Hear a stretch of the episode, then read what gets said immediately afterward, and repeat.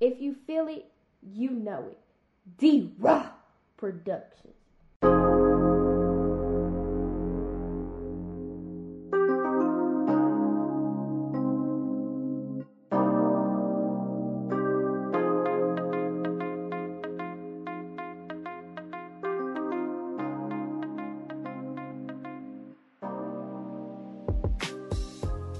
Sports Talk with D Raw.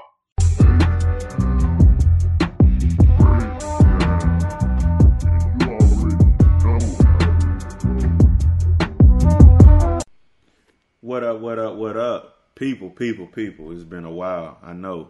I needed that mental break. Like I said, ain't nothing wrong with taking a break and refreshing your mind. I've been working very hard on my own time, and now I'm back. And with that being said, blessings go out to all of those that was uh, suffering in that tragic event with Travis Scott. I hope the best for those families and condolences. So let's go ahead and hop into the Texans. We got to get some recap. The Texans continuously disappoint me every week. Um, at this point, like I said, I'm not even mad about the Texans anymore.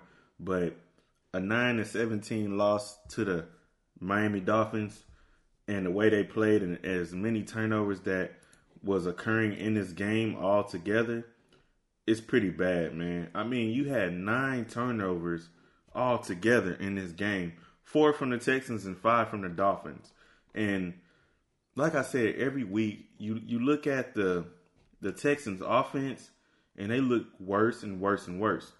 And Tyrod Taylor with his comeback, the debut, you know, after week two, he he just looked horrible. And at that point, you know, from uh my point of view, a 24 for 43, 240 yard game, three three picks.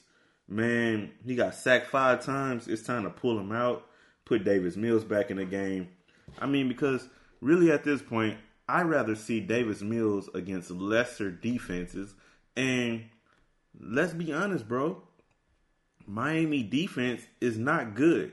So for Miami defense to come and show up against a Texans offense the way they did is pretty pretty sad and pathetic and unfortunately, I mean, I just expected much more out of that team. Um the Texans got to get it together.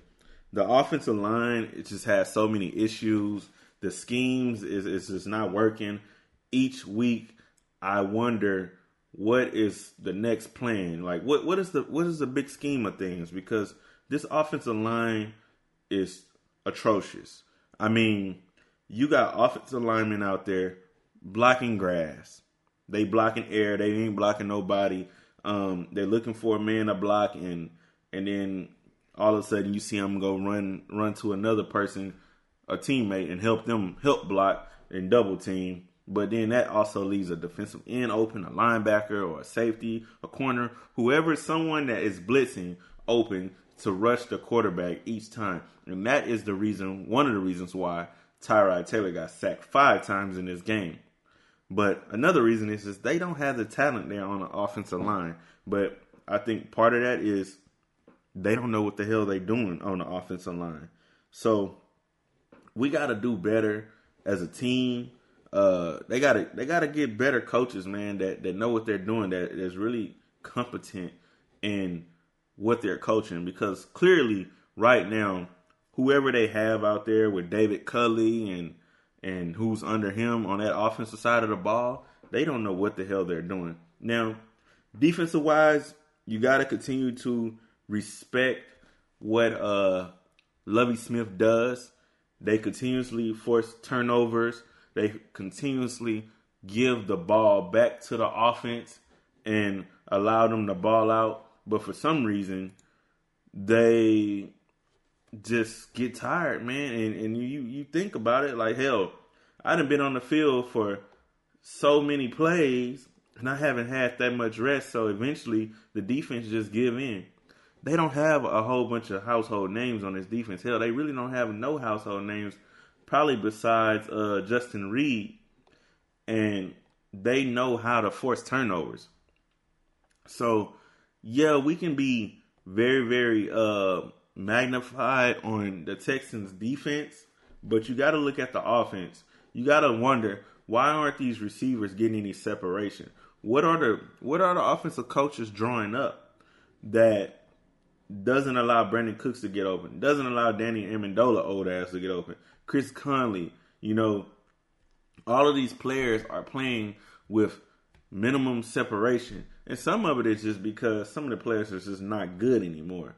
But hey, Nico did a damn good job. He had got three targets and he caught all three targets, three for 25. Brandin Cooks always show up, so I can't talk about him. Every week they already know where the ball is going, and Brandin Cooks is the number one target. So it's nice to see some of the other receivers get involved, like Danny Amendola and, and Chris Conley.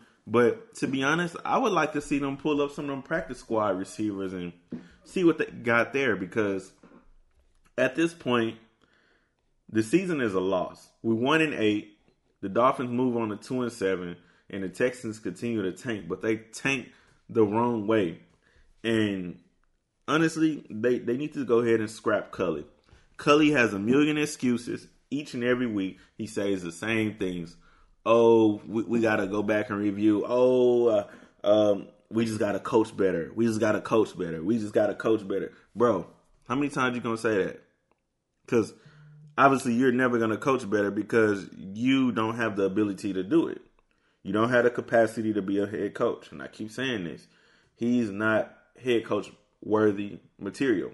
So, with that being said, people, Culley needs to be fired at the end of the season. If the Texans go one and sixteen, Culley should be fired, and that's just my my opinion. He he shows us nothing.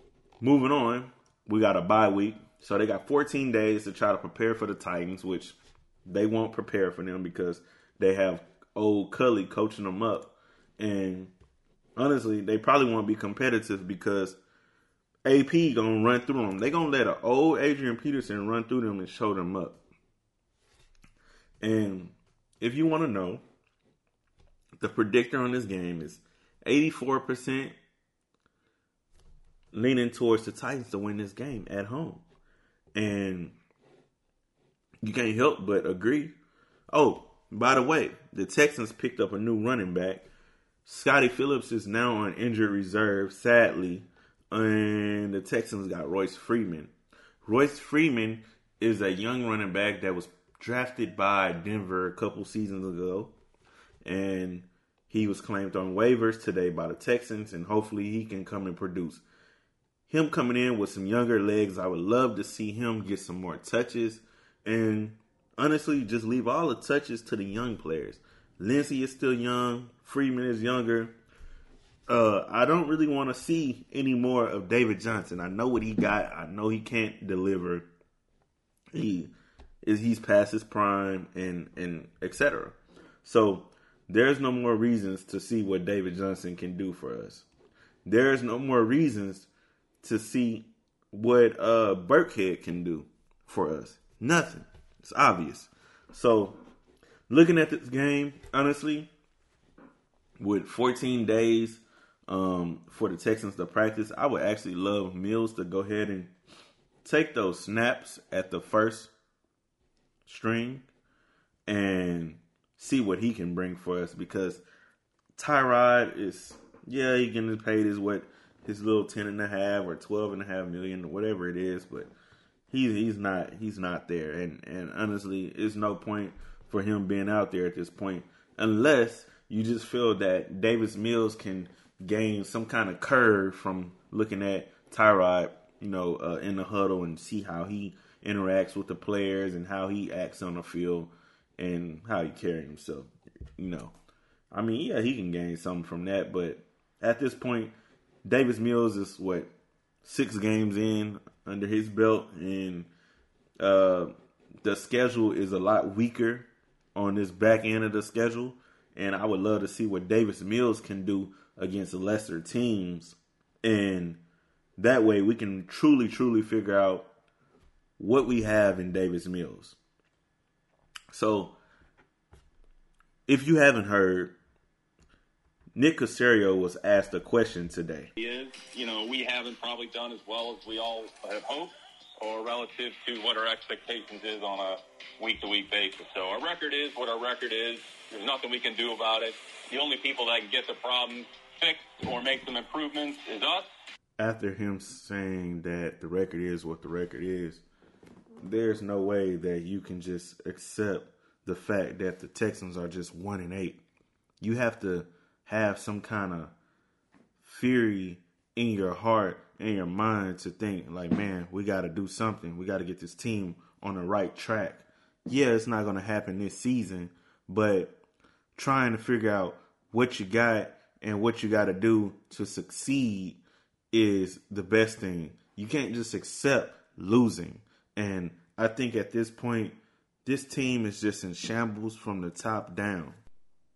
Also, in that interview with Nick Caserio, he also talked about um, how their team is built, or the organization is built, and he talked about how everything comes from the top down, and he talked about the operations and the operations making decisions, and those decisions that they make trickle down to the GM, to the head coaches, to the coaches under their coach, and to the players. And when you talk about all of that, if you look up the Texans, the VP of the operations of the Texans is Zach Easterby. And at that point, I just kind of shut down because I'm realizing the future of the Texans is is nowhere near you know a, a great future. It it is the team is going to be in shambles because everything that Zach Easterby has brought to the Texans has been bad. Literally. He's done nothing good for the Texans. All he has done is torn down this organization, and he's torn down and blindfolded Cal McNair along the way. And honestly, I'm gonna be honest. Nick Caserio sounds like he knows football through and through. Um, he says good things all the time. I can't knock him.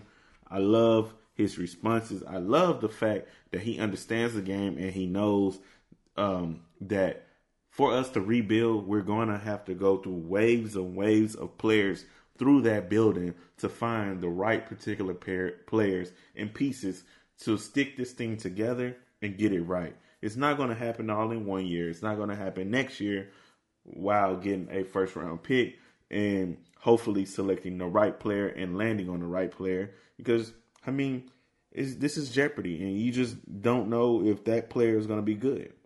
But with all that being said, I, I really hope that Cal McNair open his eyes and take the blindfold off and, and figure things out because the Texans have to get it together for the fan base of the future because I promise you they will lose a lot of fans and support uh, along the way. Now, congratulations to the trash ass Braves. They pulled it off, and that's why y'all fucking float was driving 100 miles per hour through y'all parade because nobody loves or likes the Braves. But you know what? Good series, anyways, to the Braves, man. They pulled it off. Um, they beat the Astros in six, and I had the Astros in six instead. And honestly, I was downright disappointed in what the Astros provided to us in Game Six, making it come back home. A 7-0 uh, skunk was just horrible. I mean, how can you leave your fans at home with that disgust in their stomachs? And that's exactly what the Astros did.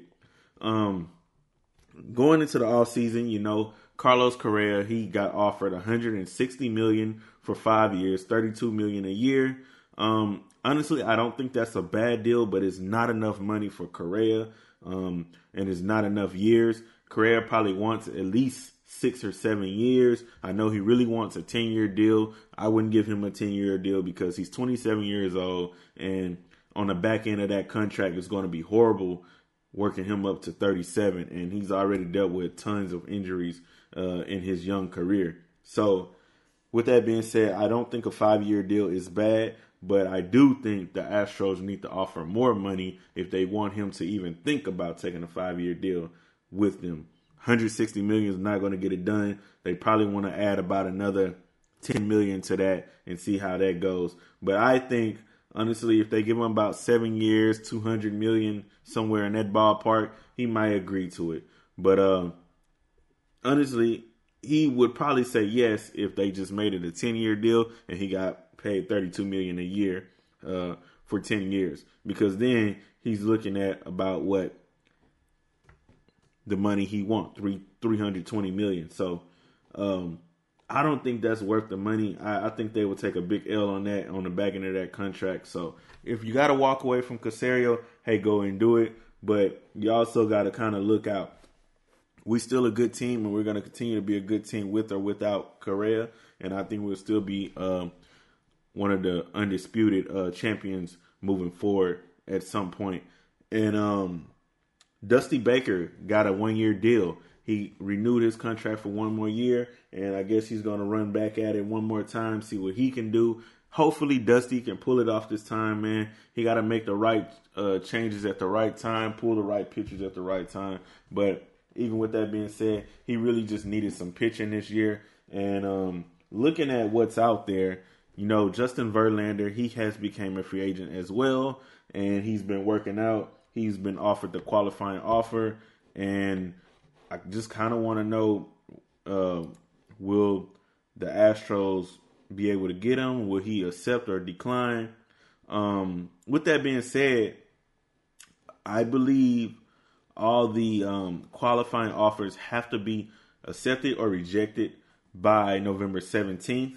So he has up until that point of November to decide if he wants to be an Astro or not. But when you look at the notable free agents, man, there's some good guys out there. And when I talk about pitching, uh, those are the players that the Astros need to be going after. I mean, so far you got Clayton Kershaw. He might be over the edge. I don't. I'm not sure. Um, Kevin Gausman. You got Max Scherzer. You have Marcus Stroman. Noah Syndergaard. If I'm the Astros, Noah Syndergaard would be the main player I'm looking at to try to bring in back home. Uh, when we look at shortstops, we got Trevor Story. That's someone that I would definitely be looking at if I'm the Astros. Corey Seager. Um, those players are the ones that I'll be looking at. Javier Baez.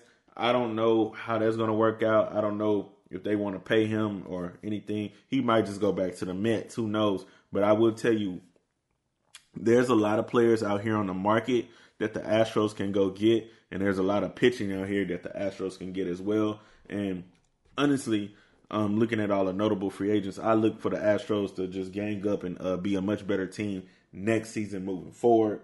And those are the potential players that we can just definitely poach. So next year, I expect the Astros to be back in the playoffs, contending again for another series, uh, World Series, when I say, and hopefully, you know, we can just pull off a couple of these uh, brilliant guys like Michael Conforto or something. Just something. Um, moving on. Houston Rockets, man.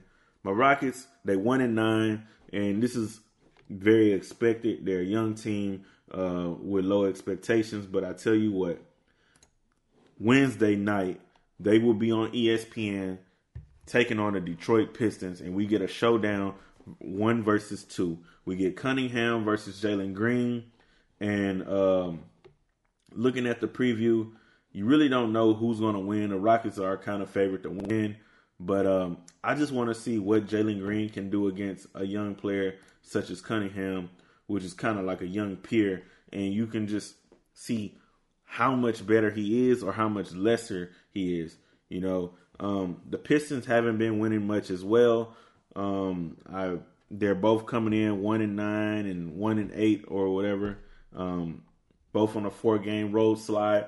Both looking to get that that first win, and somebody's got to win. And I think I think that the upper hand should be in the Rockets department, but uh, we'll see. You know, just looking at what Jalen Green can bring to the to the table, and looking at what Cade Cunningham can bring to the table, you have to really wonder who's going to show up and show out. So I would definitely circle this game on the calendar because this is definitely going to be a good game for the Rockets.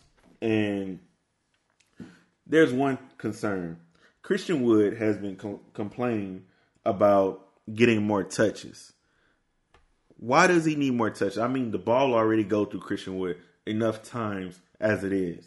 How many more touches does he need? Christian Wood is just very selfish. Christian Wood, bro, you have to get it together. And by the way, I mean you had plenty of touches um, in the last game, and you blew them. You you didn't score many points. You didn't do much. So I need Christian Wood to create for himself by getting rebounds, by getting blocks, by playing better defense, and then taking the ball himself and creating touches for himself. Because every time we shouldn't have to run through him. And honestly, at this point, I feel like there should be more sets running through Jalen Green that gets him to the basket. Because you know why?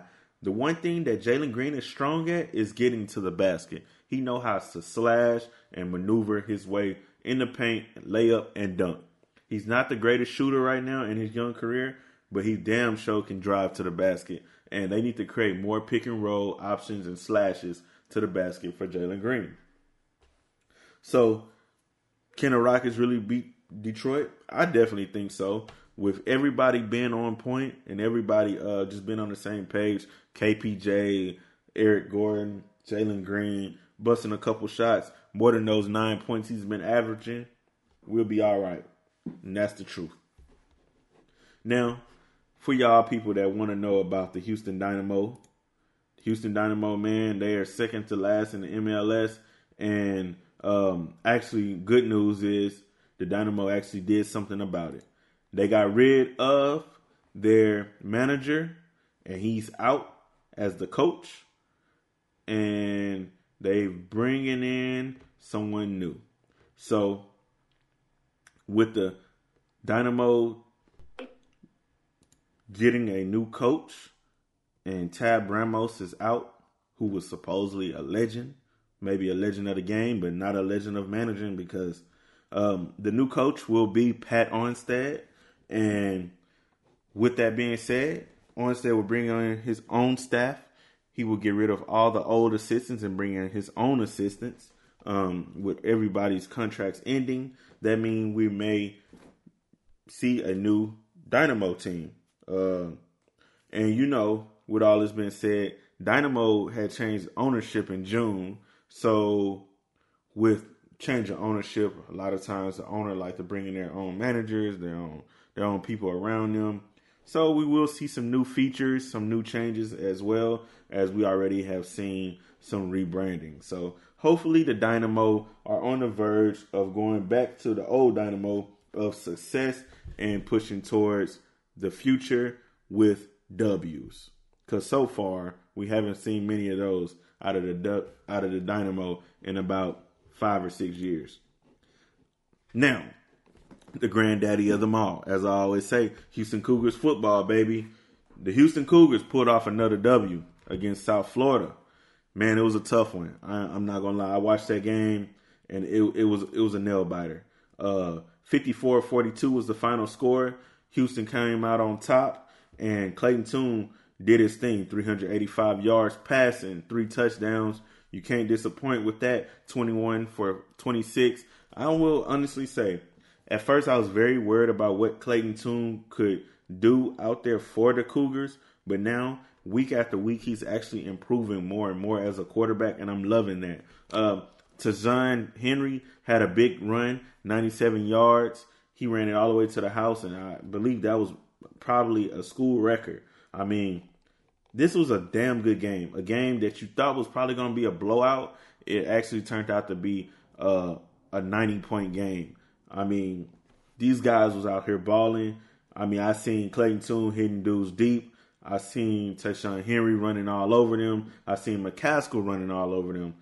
Um, a game that did not disappoint at all. And with that being said, I love the way that Houston fought back because they was down and then they came back and they took over and they never gave the lead back. So to see that to see that from Houston is a good thing. To see them fighting and and to see them as the eight and one Cougs moving on to another opponent next week.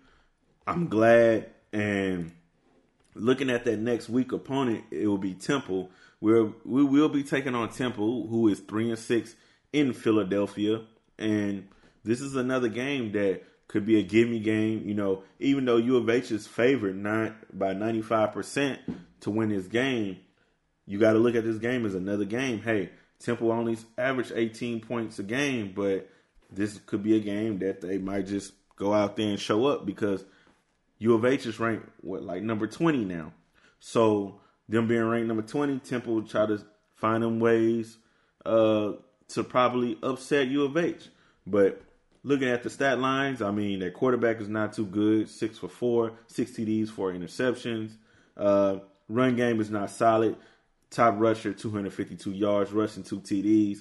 Um, the top receiver, 398 yards, three TDs. But all of that don't mean nothing because it's any given week. It's college football, and you never know what to expect. But I tell you what, the spread is 24 and a half, and I'm hoping that the U, U of H Cougars can pull it off by 24 and a half. So we don't have to worry about no more close games. Um, and then once we follow up with that game, we will be taking on Memphis, and that will be a big game. We can get through Temple and focus on Memphis next week.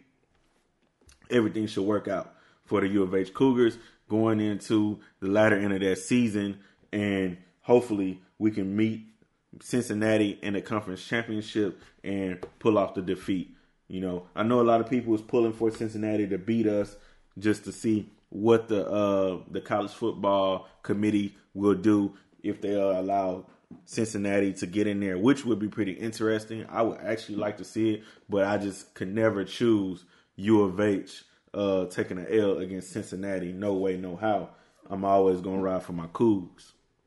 By the way, U of H basketball kicked off today, and they kicked off at number 15 in the nation, which is kind of crazy. I thought they would be a little higher, you know, them going to the Final Four and all those kind of things. But right now, U of H is actually losing at home. It's 62 to 51. They're playing Hofstra, and uh, I'm pretty damn disappointed. I need to see more out of my team. I need to see them boys balling a little bit better and being a little bit more consistent because looking at the stat line currently, U of H is missing a lot of shots and not hitting many. And um, they're taking a lot of threes. So they might want to take that ball inside and try to get some some higher percentage buckets for sure. Um, now we got to talk about Rice University. You know, the Rice Owls. Uh, last time I talked about them making a move to the American, and we got a couple other Houston area teams that's uh, making moves to other conferences as well, and I'll talk about that later. But the the Rice Owls, uh, they went out there and suffered another loss. I thought they would beat the Charlotte 49ers, but instead they lost 31 to 24. Not a bad loss, but a loss is a loss, and they didn't win. So the Rice Owls dropped to three and six. Hopefully, they can win the next three games to become bowl eligible. But at this point, it's not looking that way. Charlotte pulled off the win against them, and um, just downright disappointing. Constantine, he played a solid game. He didn't. He turned the ball over one time, but he didn't throw no no TDs. Um, he went 19 for 35. Not very great, honestly. I said solid, but I'll take that back. The rushing game was great. Ari Broussard ran well for Rice. 20 carries, 186 yards, two TDs. Man, you can't be mad about that at all. Um, looking on the Charlotte side, Chris Reynolds, he threw three TDs, no picks, um, and he threw 20 for 29. Man, he was playing almost perfect, honestly. Uh, they had a great rushing game altogether. They ran six backs for 292 yards. Rice, you got to step up your, your rushing defense, baby. But hey, looking at who Rice will be taking on next week, we got to see what kind of potential the Rice Owls can bring to their next opponent.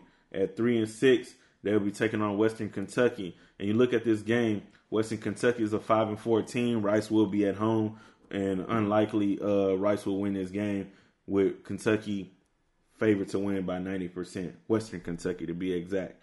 Um, so the spread is 18 points. Hopefully Rice can pull it off. Hopefully they can go out there and uh, run the ball like they did the previous week. But hopefully Constantine can play a little bit better and become a little bit more consistent.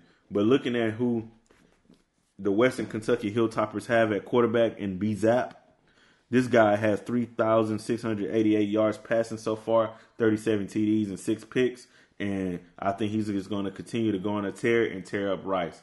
So unfortunately, I'm to have to take the Western Kentucky Hilltoppers over Rice in this game.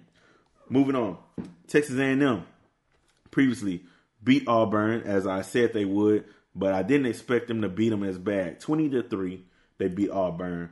Um, man, Calzada continues to impress each and every week. He's playing much, much better at the quarterback position now. I mean, they're not asking him to do too much, but he's just doing enough to get the win. Um, good running game from Isaiah Spiller, 21 carries, 112 yards rushing. Man, don't disappoint at all. Texas A&M get the W. Auburn takes the L. Um, Auburn was ranked 13, A&M was at 14, so you know there's going to be some big shifts in the Power 25, right? Also, Bo Nix, he disappointed for all those years been in NCAA. I keep saying that, man, and he's just not showing up. Matter of fact, he even got he even got a minus 18 yards on his rushing. Bo Nix, get it together, my guy. So, TSU. TSU lost again. As I would have said anyways, um, Jackson State Tigers. You talking about Deion Sanders going up against TSU? Honestly, I'm not too disappointed. The fact that TSU put up 21 points and Jackson State put up 41. TSU only lost by 40 points. And looking at this box score, um, man, Sanders played pretty good. You know, quarterback, 25 for 41, three TDs, no picks, played awesome. Um, looking at the rushing for Jackson State, 220 yard, 223 yards to be exact, three TDs from the rushing game. They played solid, man.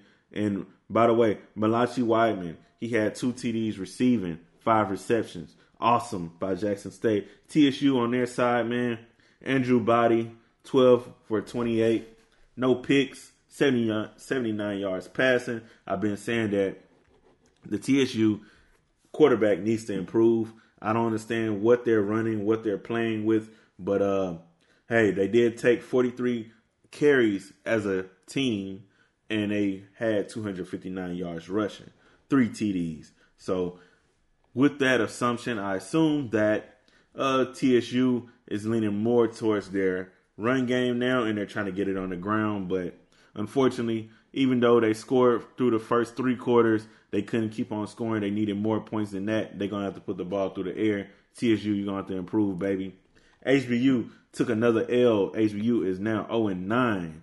They're six in the Southland, and they lost to Northwestern State, and they lost 28 to 24 in a close game. And remember, I said Northwestern State was two and seven, and the HBU Huskies is 0 and 9. I thought this was a game that HBU could finally rise up and get a win, but unfortunately, they lost by four points in a game that they probably could have mostly won in, and you know, finally got their first W on the season. But unfortunately, they let Zachary Clement throw for 211 yards with one TD and one interception. They let this team run for 135 yards and three TDs and take the W. HBU on their side, their quarterback threw 28 for 40, and um, he threw one pick. Bad for business. 65 yards rushing. They need to scout them some running backs and get it together because 65 yards from six different rushers on 35 attempts is bad. And they got to improve. HBU, come on, baby. Get it together. Sam Houston. Sam Houston is now 8 and 0 still out there stumping on boys, beat the hell out of Dixie State, 59 to 10. Man, that's how you get it in. Uh, Eric Schmid, he went 10 for 19, 124 yards, one TD, one one pick. They had a couple other guys throw a couple passes, but I tell you what, Sam Houston State got it in on the ground. 41 attempts for 403 yards, five TDs, man. And it was about eight running backs that touched the ball in this game. That is amazing team ball by Sam Houston State. And with that being said, we're not even going to talk about what Dixie State did because Kobe Tracy was just horrible. 240 yards passing, one TD, two picks, and that's all we got to say because that's all they really, you know, brought to the game. PV, Prairie View A&M, 7 and 1, got their victory as well. They took care of business against Alabama State, 24 to 20 man, as I said, this was probably one of those games where it was going to be pretty close, and PV was, you know, uh, on the brinks of probably taking an L. But since they was at home, they had to be favored. They got it done. They got the victory, and now that seven and one team looks to go on and get another victory next week. Next week they will be taking on Alcorn, and Alcorn comes in five and four, PV seven and one. And this is a game that PV got to be looking out for because Alcorn is actually a solid team. You don't know what they're going to do in this game. And as you preview this game out in Mississippi, it's a Saturday. Everybody's there. The band's going to be fighting. And they both average good points, high points 20.72 from the Braves, 24.4 from the Panthers. And you just don't know. This might be a shootout.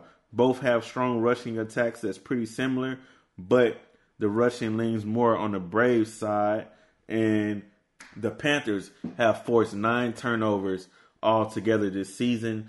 Meanwhile, the Braves have forced five turnovers this season. So I don't know who to side with on this on this game, but I'm going to take Alcorn State at home uh, because I see some of the statistics and some of the statistics lean towards Alcorn State getting a victory. So, with that being said, people, I'm going to go ahead and wrap up this sports talk with D Raw episode of the H Town Breakdown.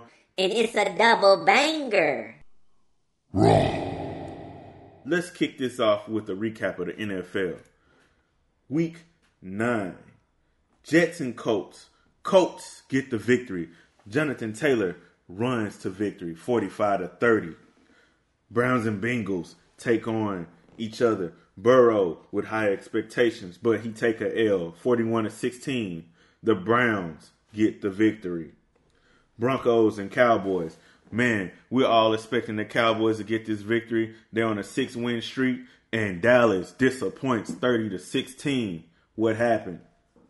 Texans, Dolphins two one and seven teams match up against each other, and the Texans show out and they do nothing. Once again, nine turnovers combined from both teams, and the Dolphins win seventeen to nine. Falcons and Saints meet up in New Orleans. Oh, it's a big one. Matty Ice show up 27 to 25, 343 yards and two TDs.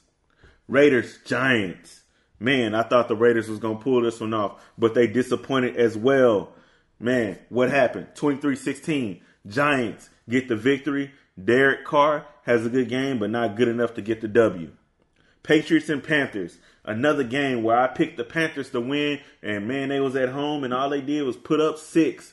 Darnold went out there and showed his true colors with three picks. They lost 24 to 6. Jaguars, Bills. Bills was a, a team that was heavily favored in this game. Josh Allen had a bad week and he threw for 47 attempts, 264 yards, and two two interceptions. Not a good game for him. The Jaguars pull it off nine to six. Vikings and Ravens. Man, this was a nail biter. This one went into OT.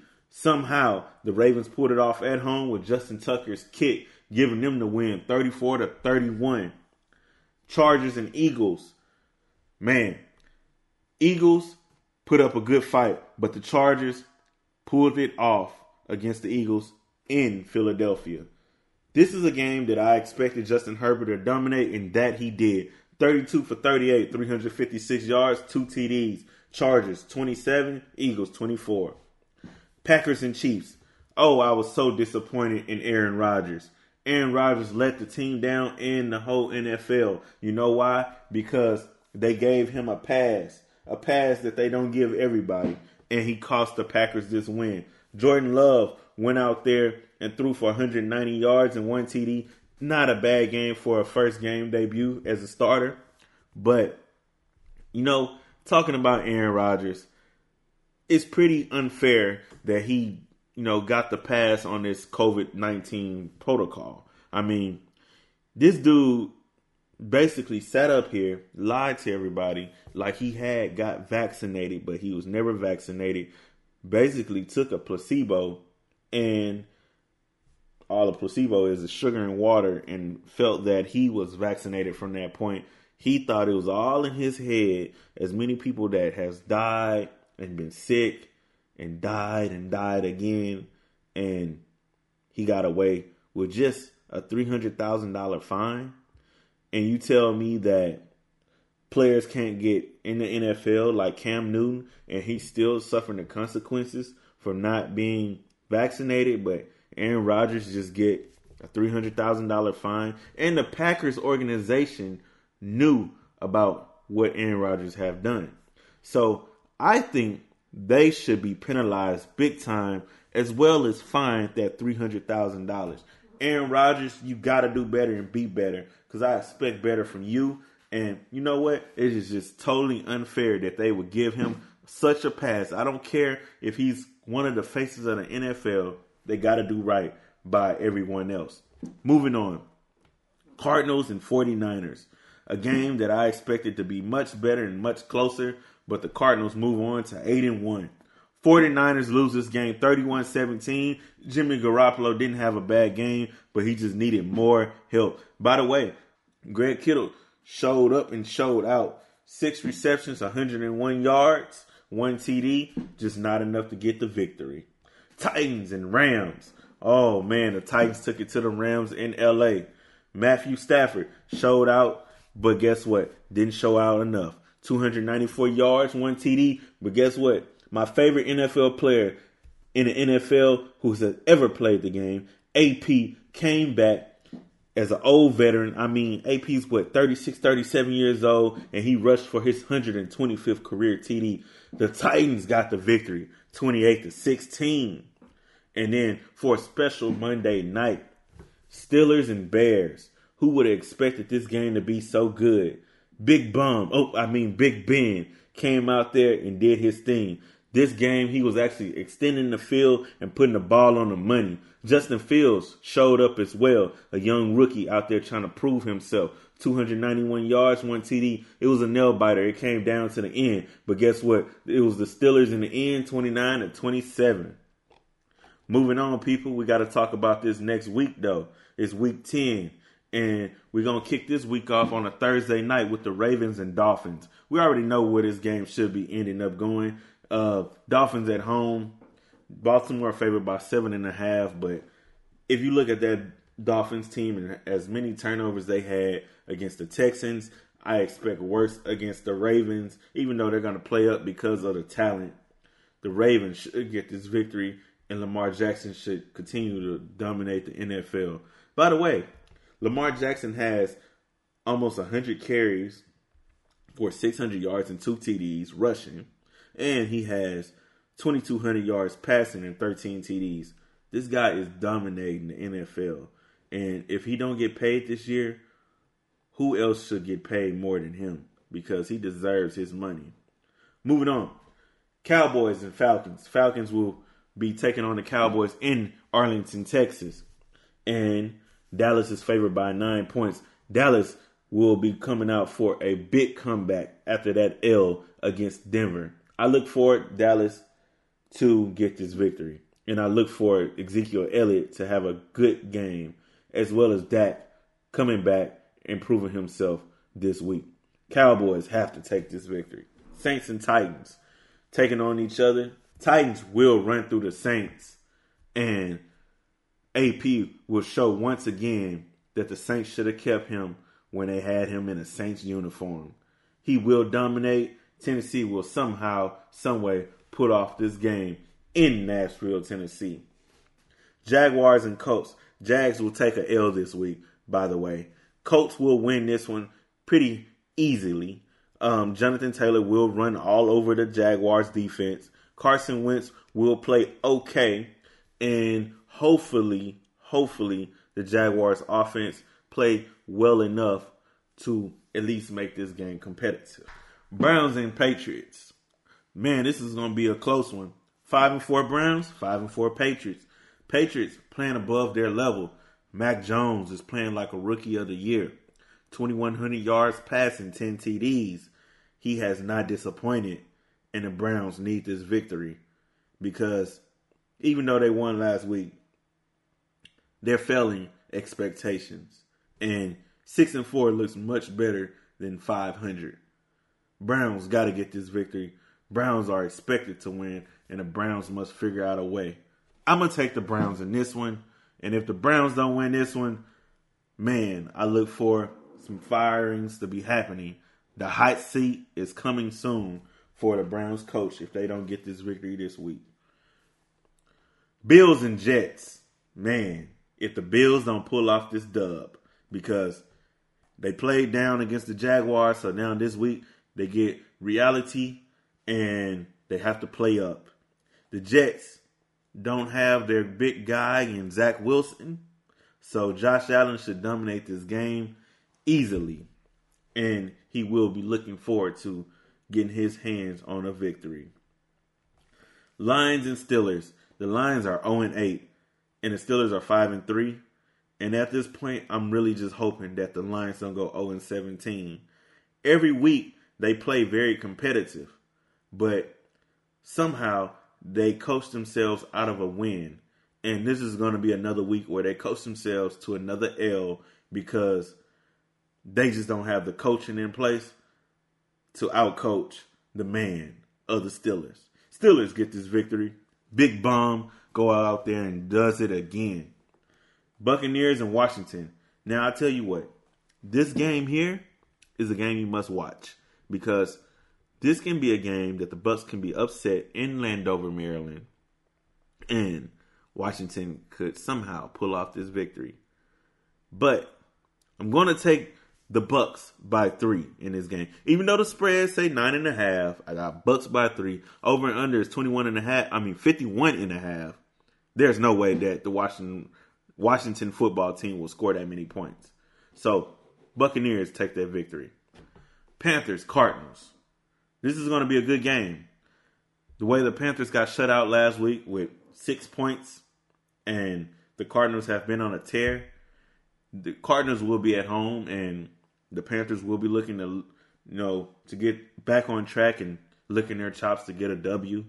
But Glendale will be loud, and Glendale will not allow Arizona to take a L. Cardinals will move on to nine and one, and the Panthers will fall to four and six. Unfortunately, Kyler, Mc, Kyler Murray will be back to return, and he will dominate in this game. Vikings, Chargers, Chargers will be licking their chops at the Vikings. Vikings will be wanting to get this win, but guess what? Chargers will pull it off. Justin Herbert will be back on track for another big game. Chargers take this victory in LA. Eagles and Broncos. Broncos will be facing off against each other at Mile High Stadium.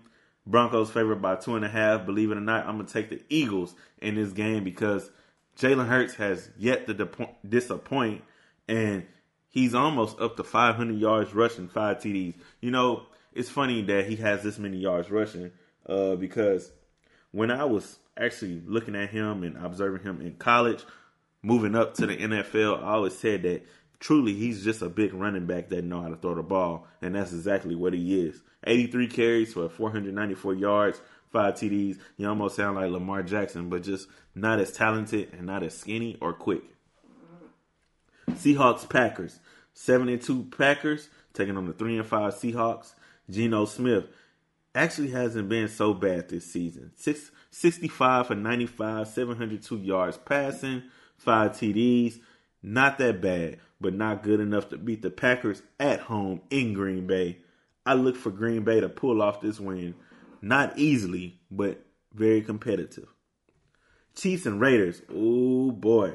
Sunday night in Vegas. Man. Derek Carr gonna show up and the Raiders gonna show up and them damn Vegas fans is gonna show up and be loud.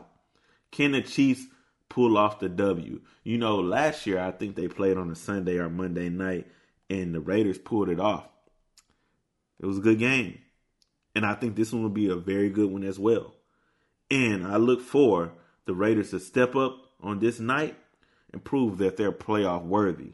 Raiders pull it off by three. Monday night, Rams and 49ers. 49ers have been pretty disappointing so far. Matthew Stafford, he will be going out there to try to get him another victory because last week wasn't what they expected. But you know what? The 49ers will be there to try to spoil something. Rams by four? Hmm, we will see. I think the Rams will pull it off by six. 49ers lose this game and they'll drop to three and six. By the way, people, if you ain't know, bye week teams, Bears, Bengals, Giants, and Texans, they all need a bye week because they all are struggling right now. Bengals started off hot, but now they're not doing so hot. I hope they get it together in the next 14 days so they can get back on track. Okay, people, so let's go ahead and review the MLB free agency. We got a couple questions out here. You know, the deadlines for the qualifying offers is on November 17th. And um, you got to kind of look at some of these players that will be free agents. Will Freddie Freeman be re-signed by the Braves?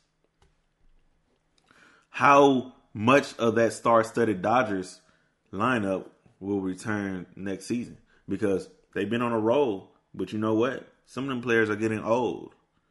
Kris Bryant, is he going back to the Giants? I don't think so. I think he will find a new home with the measures of all these offseason moves and, and players going from one place to another. I look for him to go somewhere else. Will the Brewers make their offense better this year? I mean, they be there every year, but they get that first round exit each time. And I know they're getting tired of taking that first round exit. Brewers open up their checkbook this offseason and they get them somebody that can play and make big plays at the big time, which is October. And you got a question. What will the Cardinals do? After a 17 game win streak, letting go their manager, hiring a new one, which was crazy. What does the Cardinals do? What is the Cardinals' future? I think the Cardinals get in the playoffs, get it right, and they'll get it together, and they'll figure out a way to make a deep run. Don't be surprised if you see the Cardinals in the big game, in the big series next year. Over on the American side, you have to wonder what would the Astros do after losing their second World Series?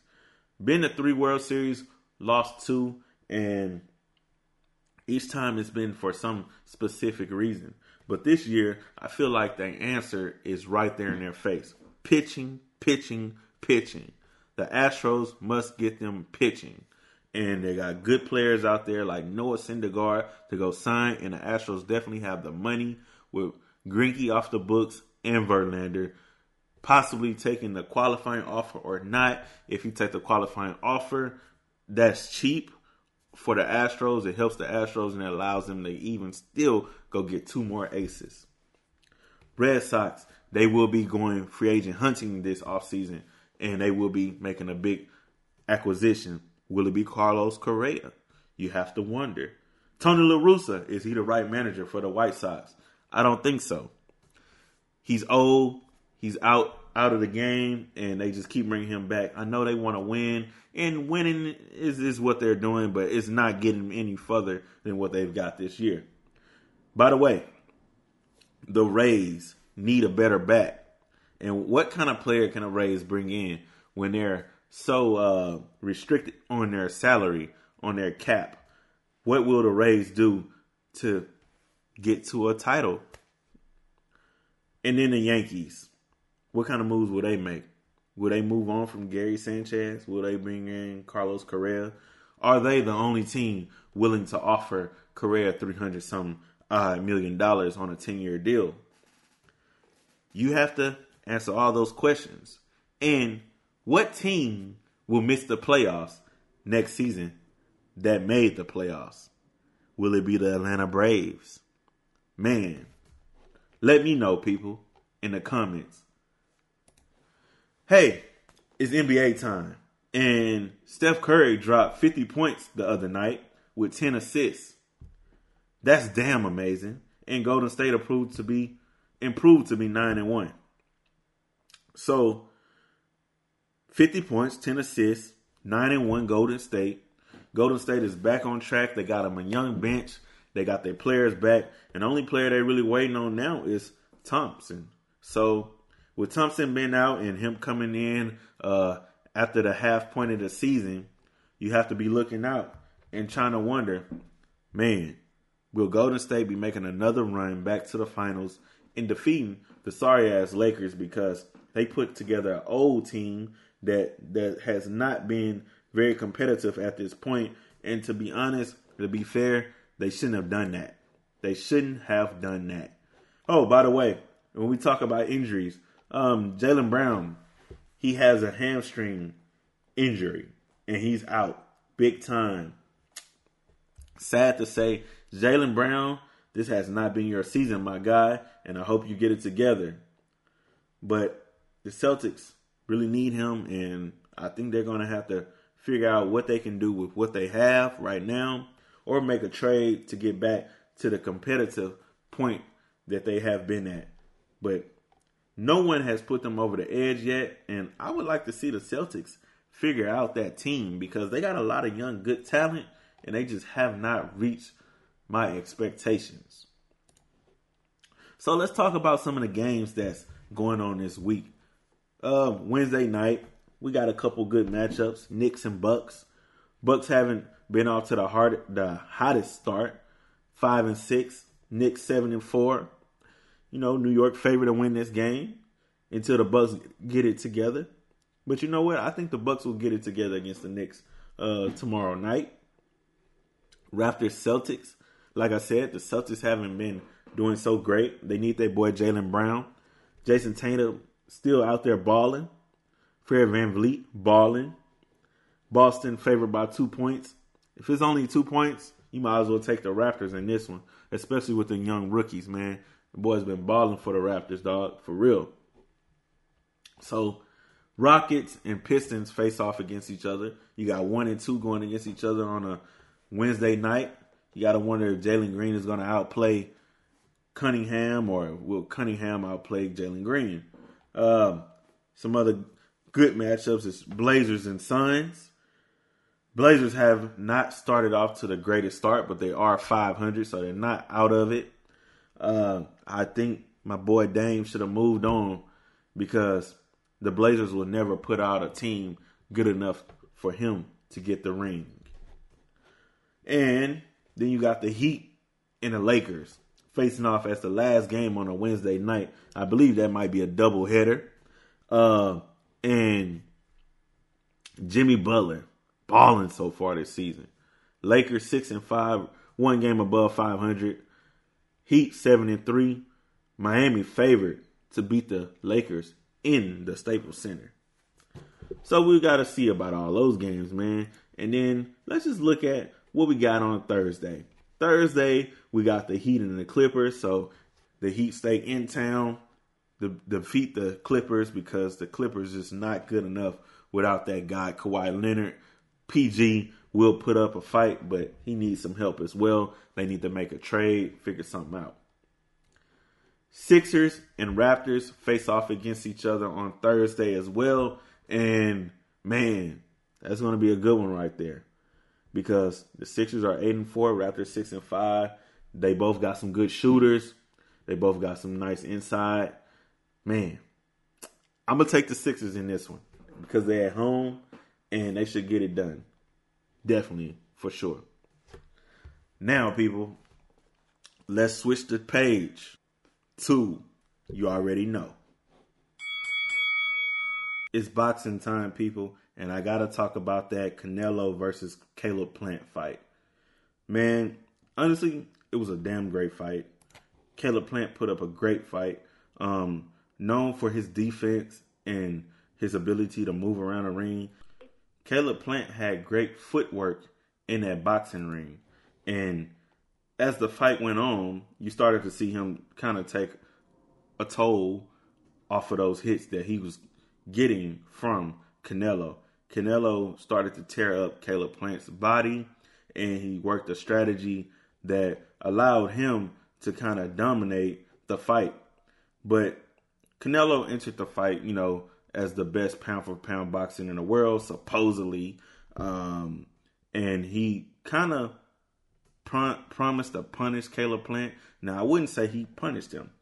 This fight went 11 rounds, and watching the fight and seeing Plant move around, he attempted to escape danger very, very often.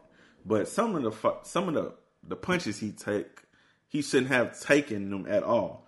I mean, I understand that he might have been eating them at some point, and uh, you know he can move around and, and take a punch and take a punch here. But my thing is, you wasn't delivering the punches, my guy. So when we look at the punch stats and we break everything down, Alvarez delivered 102 power punches.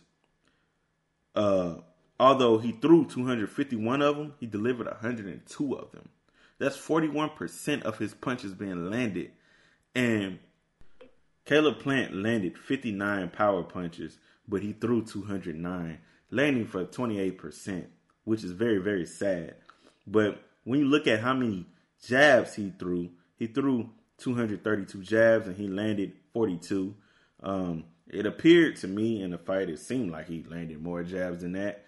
You know, as he moved around the ring, I think he should have been doing more of a stick and go uh, kind of thing. He should have not allowed Alvarez to get him in the corner so much and kind of, you know, at some point he started fighting Canelo's fight. Canelo started cornering him and taking control of the fight, and Caleb Plant slowly, slowly gave into it. And honestly, he gave into it to so he gave into it so much to the point where I was disappointed because in the 11th round when he went down, I just did not have an understanding of what happened. Now, I will tell you this. The fight is a whole lot closer than anyone would imagine. So, for anyone saying that Alvarez is the best fighter out there and he put relentless pressure on Caleb Plant and things like that, that is totally not true. Even though he had Caleb Plant's entire left side of his body red, hot, from beating the hell out of his side, that is not true. Plant was jabbing the shit out of Alvarez. Alvarez left his face open many of times, and if he just set up set up his punches better, Alvarez could have probably went down. I'm just saying he could have went down. But the thing is about everything is Caleb Plant is not known for his power, and in this fight, it really really showed that Caleb Plant didn't have the power behind his punches, and that's where Alvarez got the dub, and that's why he ended up knocking Alvar. I mean, knocking Caleb Plant out in the 11th round with the TKO. So, man, if you seen that punch, he hit him with a nasty, nasty, nasty uppercut. talking about he dropped the boy. But you know who else delivered a nice uppercut to show some impressions and to open some eyes to the boxing world? Dirrell. Dirrell did his thing. He knocked out his opponent in Hernandez in I think the fourth round, and he showed that he should have a shot at the title. He should have a shot at Alvarez. Now, all this talk about oh Alvarez is the best fighter out there. He's this, he's that. That is totally not true, in my opinion. He's a good boxer, but he's not the best. He's not. And you have to wonder who is up next. You know, there's been a lot of talk about Alvarez being a cheater, also. You know, and this came from these hurls from the Caleb Plant team. I don't know what happened, but you might want to dig a little deeper into that. Also, people have been talking about Gennady Golovkin again and Alvarez fighting for the third time. I really don't want to see the Triple G matchup at this point. I want to see Benavidez fight against Canelo. I'm tired of Canelo ducking all the good fighters. People keep claiming that he doesn't, but he does. Caleb Plant was probably one of the best fighters he fought in a long time besides Triple G. And don't give me that Joe Saunders, whatever his name is, bullcrap, because he wasn't it. He was not it. So if it's not Benavidez or if it's not a shot for Jermall Charlo, I don't want to hear it because those are the ones that should be fighting at 168 pounds against Canelo. Canelo needs to stop ducking these fighters and get out there and put up a good fight for everyone to see. And stop having that shit in Vegas where it's 16,000 people. Shit in the Cowboy Stadium or something. 100,000 people and let's see a real show. Alvarez, show up, baby. Do something. Challenge somebody that's worthy. I'm not saying that Dirrell is the most worthy, but give him a shot. Give him a shot. See what he can do. I think Dirrell can go the distance with Alvarez, and that's just my opinion. So I want to see a good matchup. I want to see who Canelo is going to allow to fight him next. Stop ducking, be a man, and take on a real champion. Benavidez, Jermall Charlo. That's it. Really. Dirrell, he can wait his chance. But like I said, that's it. So now we got to switch over to the granddaddy on the mall. It's college football, people. And you already know this is going to be the last step and the last stop for us. Let's do some recap on week 10 of the college football. Georgia was number one. They beat the hell out of Missouri, 43 to 43 to 6. Man, dominating. Alabama and LSU. I didn't think this game was going to be that close. It was a 20 to 14 victory for Alabama. Wow. Very surprising. Bryce Young surprised us as well. 302 yards passing, two TDs. Can't be mad about that. Michigan State, very, very, very disappointing. After a big game last week against Michigan, Michigan State goes down to Purdue and loses 40 to 29. Wow. Oregon proves that they're the champs of the Pac 12 and continue to roll Washington 26 to 16. Ohio State was in a close nail biter at first, but CJ Stroud continues to improve week in and week out. He threw for 405 yards and two TDs. Ohio State got the victory 26 to 17. Cincinnati, they did all that talk, boy. They did a whole bunch of talk. College game day showed up, and you know what? The fans showed up and showed out for Cincinnati. But Tulsa did not just let them run away with this game. Cincinnati barely, barely pulled it off, 28 to 20. Desmond Ridder had a decent game, 274 yards and two TDs. Man, Wake Forest took their first loss of the season. North Carolina pulled off a nail biter, 58 to 55. Bro, look how many points that is. That was a high scoring game. Man, that is what I'm talking about. Moving on, we had a 13 and 14 matchup. Texas A&M versus Auburn. 20 to 3. A&M ran away with that. Showed that they're way much better than 14. Calzada continues to prove that he's good enough to win. BYU gets another victory against a lowly, lowly Idaho State.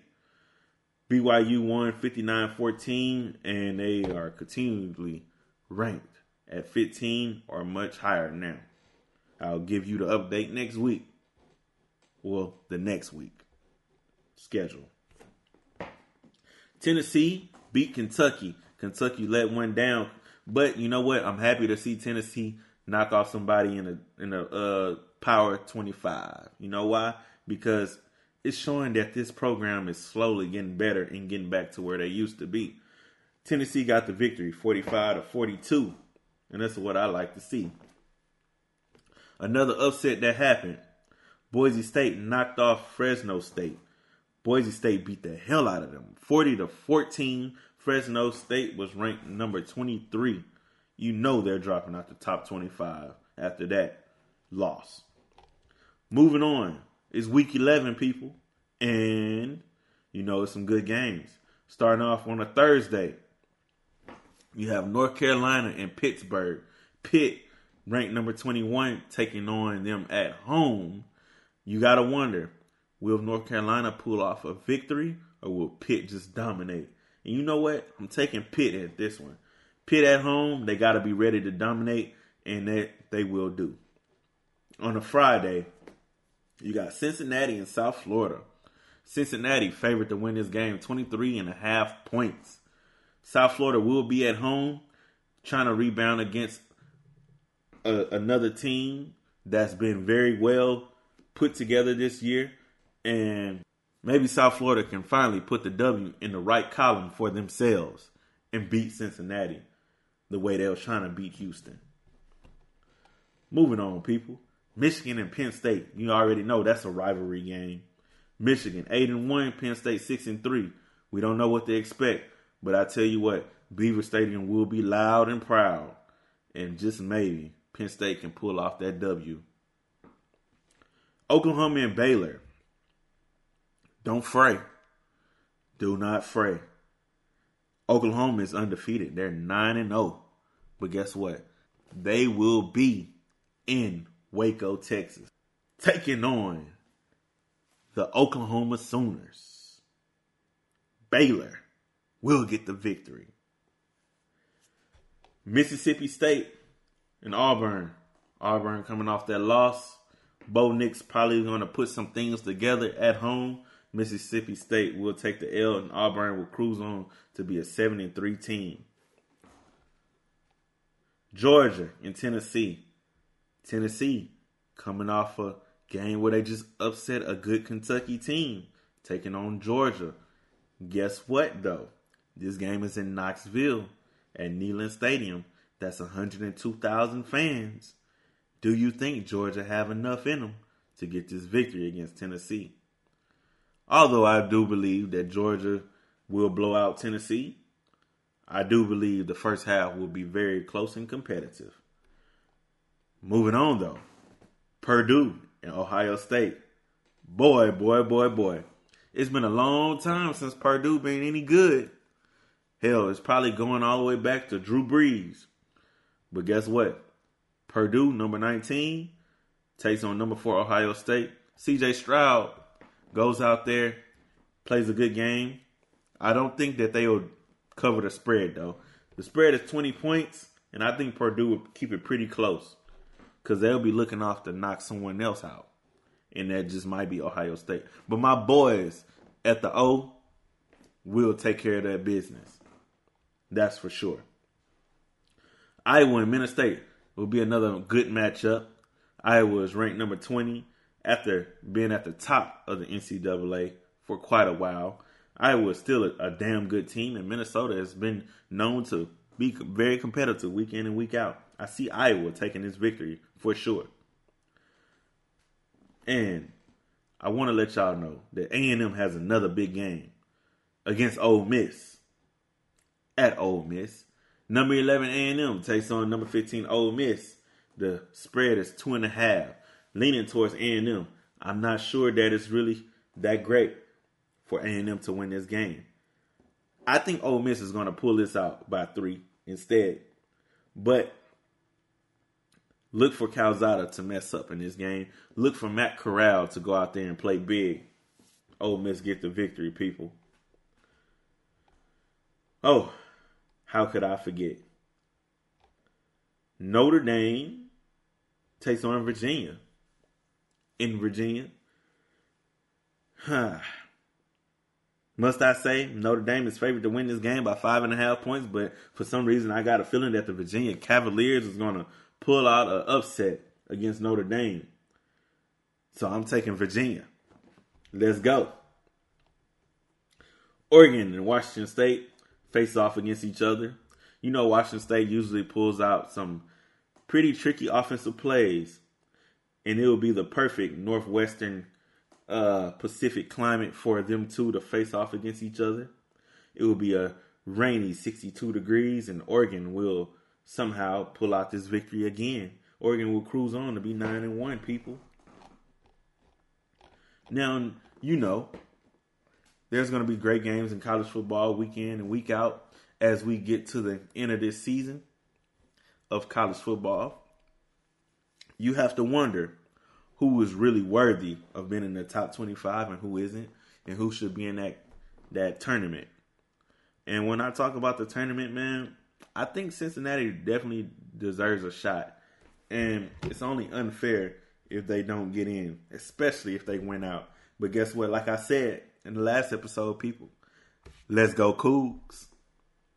Thank you, people, for listening to another episode of STWD. I appreciate the support. Like I said, if you need a shout out, hey, just thought about that. Shout out to my boy Lucero, man. Keep doing your work. Keep doing your due diligence out there for the Spring Branch ISD uh, Police Department. You're a good officer with a good heart, man. Keep working. Keep being a good man out there in them streets and protecting for those kids. Yo, um, also, thank you again for listening. And please like and subscribe. Let all your friends and family know that your boy D Raw is here to support the community, show love, and um, thank you for listening. Sports Talk